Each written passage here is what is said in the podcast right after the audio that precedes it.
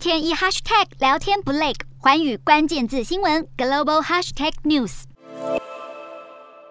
澳洲新总理艾班尼斯宣布，工党已在一百五十一席的众议院赢得过半的七十七席，确定能够单独执政。赢得过半席次，减少了工党必须和十六名中立议员协商通过法案的必要性。这些中立议员多半是注重气候议题的无党籍议员或是绿党成员。不过，工党要在参议院通过法案，还是需要额外的支持。艾班尼斯为了及时前往日本参加美日印澳四方安全对话峰会，胜选后不到两天就提名了临时内阁。如今他也正式确认内阁名单。艾班尼斯一一公布内阁人选，值得注意的是，其中竟然包含一位共和国事务助理部长。难道大英国协成员国实施君主立宪的澳洲将转型成共和国？工党过去曾经承诺要办理公投，决定是否取消由英国女王担任元首，但身为共和派的艾班尼斯竞选时并没有特别强调这个议题。澳洲一九九九年曾经举行公投，当时有近百分之五十五的选民反对改采共和制。如今澳洲出现第一位专门负责共和国事务的官员，等于是在英国女王伊丽莎白二世庆祝登基七十周年的白金禧年，跨出了迈向共和的象征性一步。